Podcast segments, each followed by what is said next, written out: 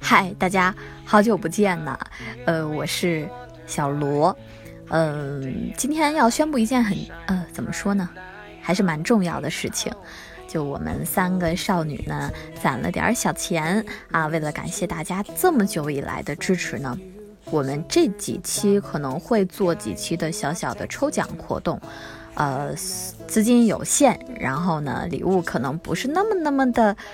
贵重，但是心意放这儿了啊，足够温暖。呃，然后呢，哦哦对，想在喜马拉雅发这条语音的原因是因为我们的抽奖活动呢，呃，是在微信公众号“少女读书报告”来做的。呃，所以呢，如果你能听到这条语音呢，欢迎关注我们的